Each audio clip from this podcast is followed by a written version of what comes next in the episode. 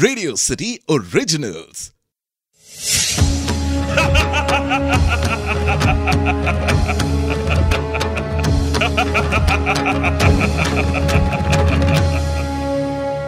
मैं हूँ दशानन रावण।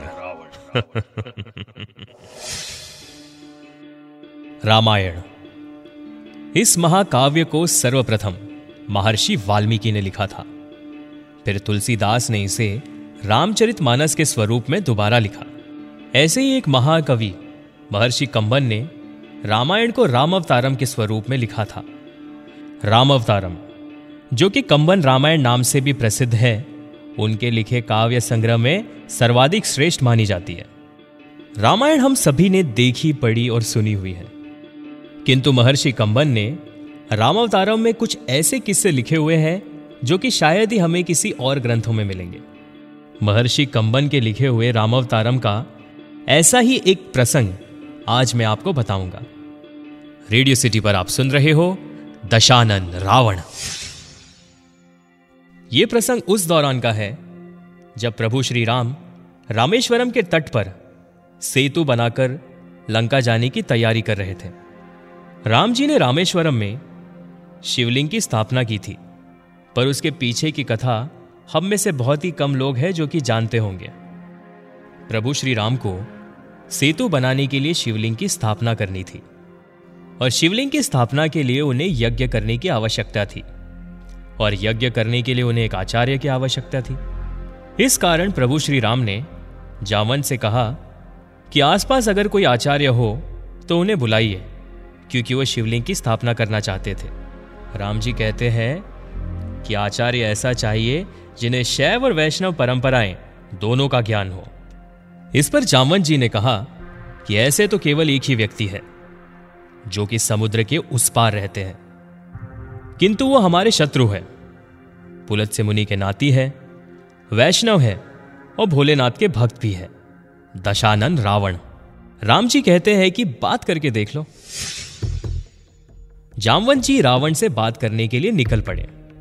जामवंत रावण के पितामह के दोस्त थे। दशानन को जब यह बात पता चली कि जामवंत उनसे मिलने आए हैं तो रावण ने राक्षसों से कहा कि उन्हें मेरा महल का रास्ता ढूँढने में कोई कष्ट ना हो तो सारे राक्षस हाथ जोड़कर उन्हें मार्ग दिखाएँ। जामवंत जी जब महल में रावण के पास पहुँचे तो रावण ने खड़े होकर उन्हें प्रणाम किया, उनके चरण स्पर्श किए।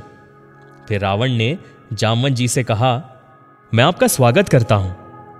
आप मुझे बताइए कि किस कारण आप यहाँ आए हो? जामवंत ने उत्तर में कहा, मैं चाहता हूँ कि आप मेरे यजमान के आचार्य बन जाए। तो इस पर रावण ने कहा, आचार्य पद स्वीकार करने से पहले मैं विचार करूँगा, और इसमें समय भी लग सकता है। आप कृपया आसन ग्रहण करें। जामवंत जी बैठ गए। रावण ने जामवंत जी से पूछा, आप मुझे कृपा कर यह बताइए कि आपका यजमान कौन है? इस पर जामवंत जी ने उत्तर दिया, अयोध्या के राजकुमार, महाराज दशरथ के पुत्र श्री राम वो एक यज्ञ करना चाहते हैं। महादेव शंकर जी के शिवलिंग को स्थापित करके पूजा करना चाहते हैं। अपने महत्वपूर्ण कार्य के लिए, रावण ने जामवंत से पूछा, क्या यह महत्वपूर्ण कार्य लंका पर विजय तो नहीं? जामवंत ने जवाब में कहा, आचार्य, आपने ठीक समझा। यह यज्ञ लंका पर विजय पाने का है। तो क्या आप यह आचार्य पद स्वीकार करेंगे? रावण ने उत्तर में कहा, मैं उनके बारे में केवल इतना ही जानता हूँ कि वे दूतों के रक्षक हैं और ऐसे व्यक्ति का यजमान बनना मुझे स्वीकार है। उन्हें कह दीजिए कि मैं आऊँगा। जामवंत जी ने पूछा कि क्या व्यवस्था करनी पड़ेगी। रावण ने कहा कि यदि यजमान वनवासी हो, घर से बाहर हो तो शास्त्र कहता है कि सारी चीज़ों की तैयारी आचार्य को स्वयं करनी चाहिए। तो आप केवल उन्हें स्नान करके व्रत के साथ उपस्थित रहने को कह दीजिए। सारी तैयारियाँ मैं करूँगा।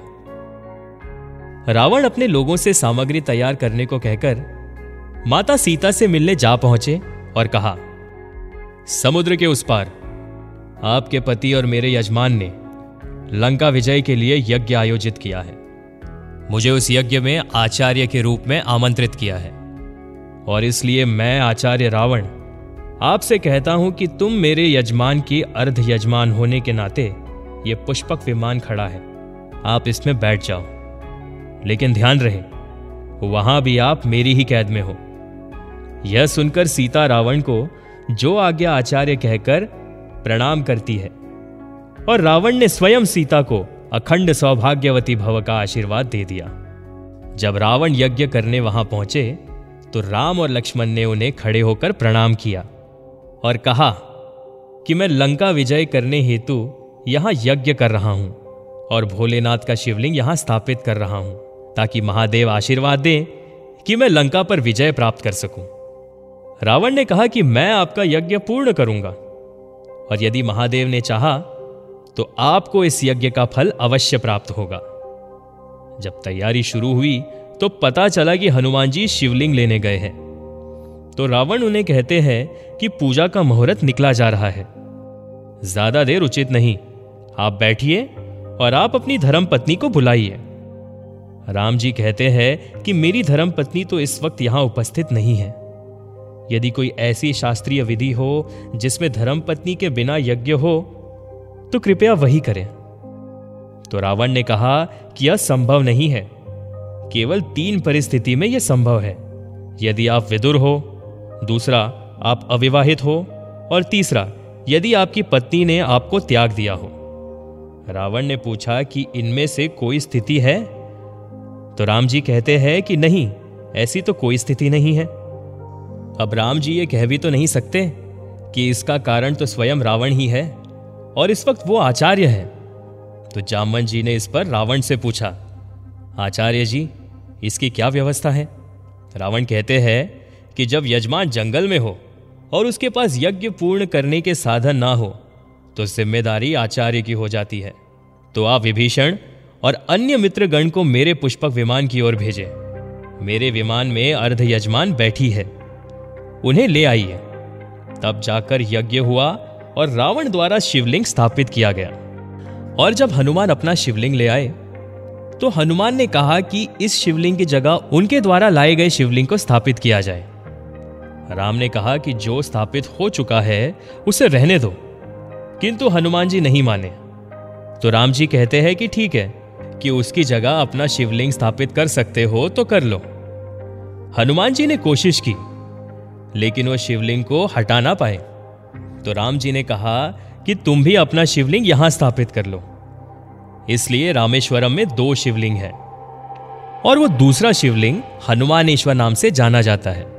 यज्ञ संपन्न होने के बाद प्रभु श्री राम और माता सीता ने आचार्य रावण को प्रणाम किया और रावण ने उन्हें विजयी भव का आशीर्वाद दिया। राम ने आचार्य रावण से जब उनसे उनकी दक्षिणा के बारे में पूछा तो रावण ने कहा कि मैं जानता हूँ कि आप वनवासी हो। आपके पास इस वक्त दक्षिणा देने के लिए कुछ नहीं है। इसलिए मेरी दक्षिणा आप पर उधार रही। राम जी सोच में पड़ गए। तो उन्होंने कहा कि आप बता दीजिए। मैं प्रयत्न करूँगा कि मैं आपकी गुरु दक्षिणा का प्रबंध कर सकूँ।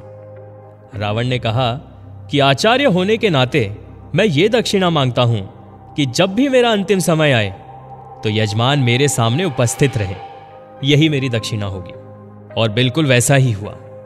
जब रावण का अंतिम समय था, उस वक्त प्रभु श्री राम उनके सामने उपस्थित थे।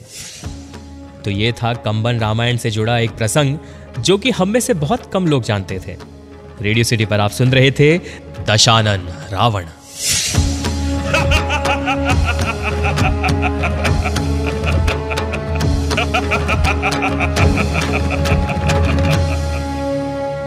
मैं हूँ दशानन रावण।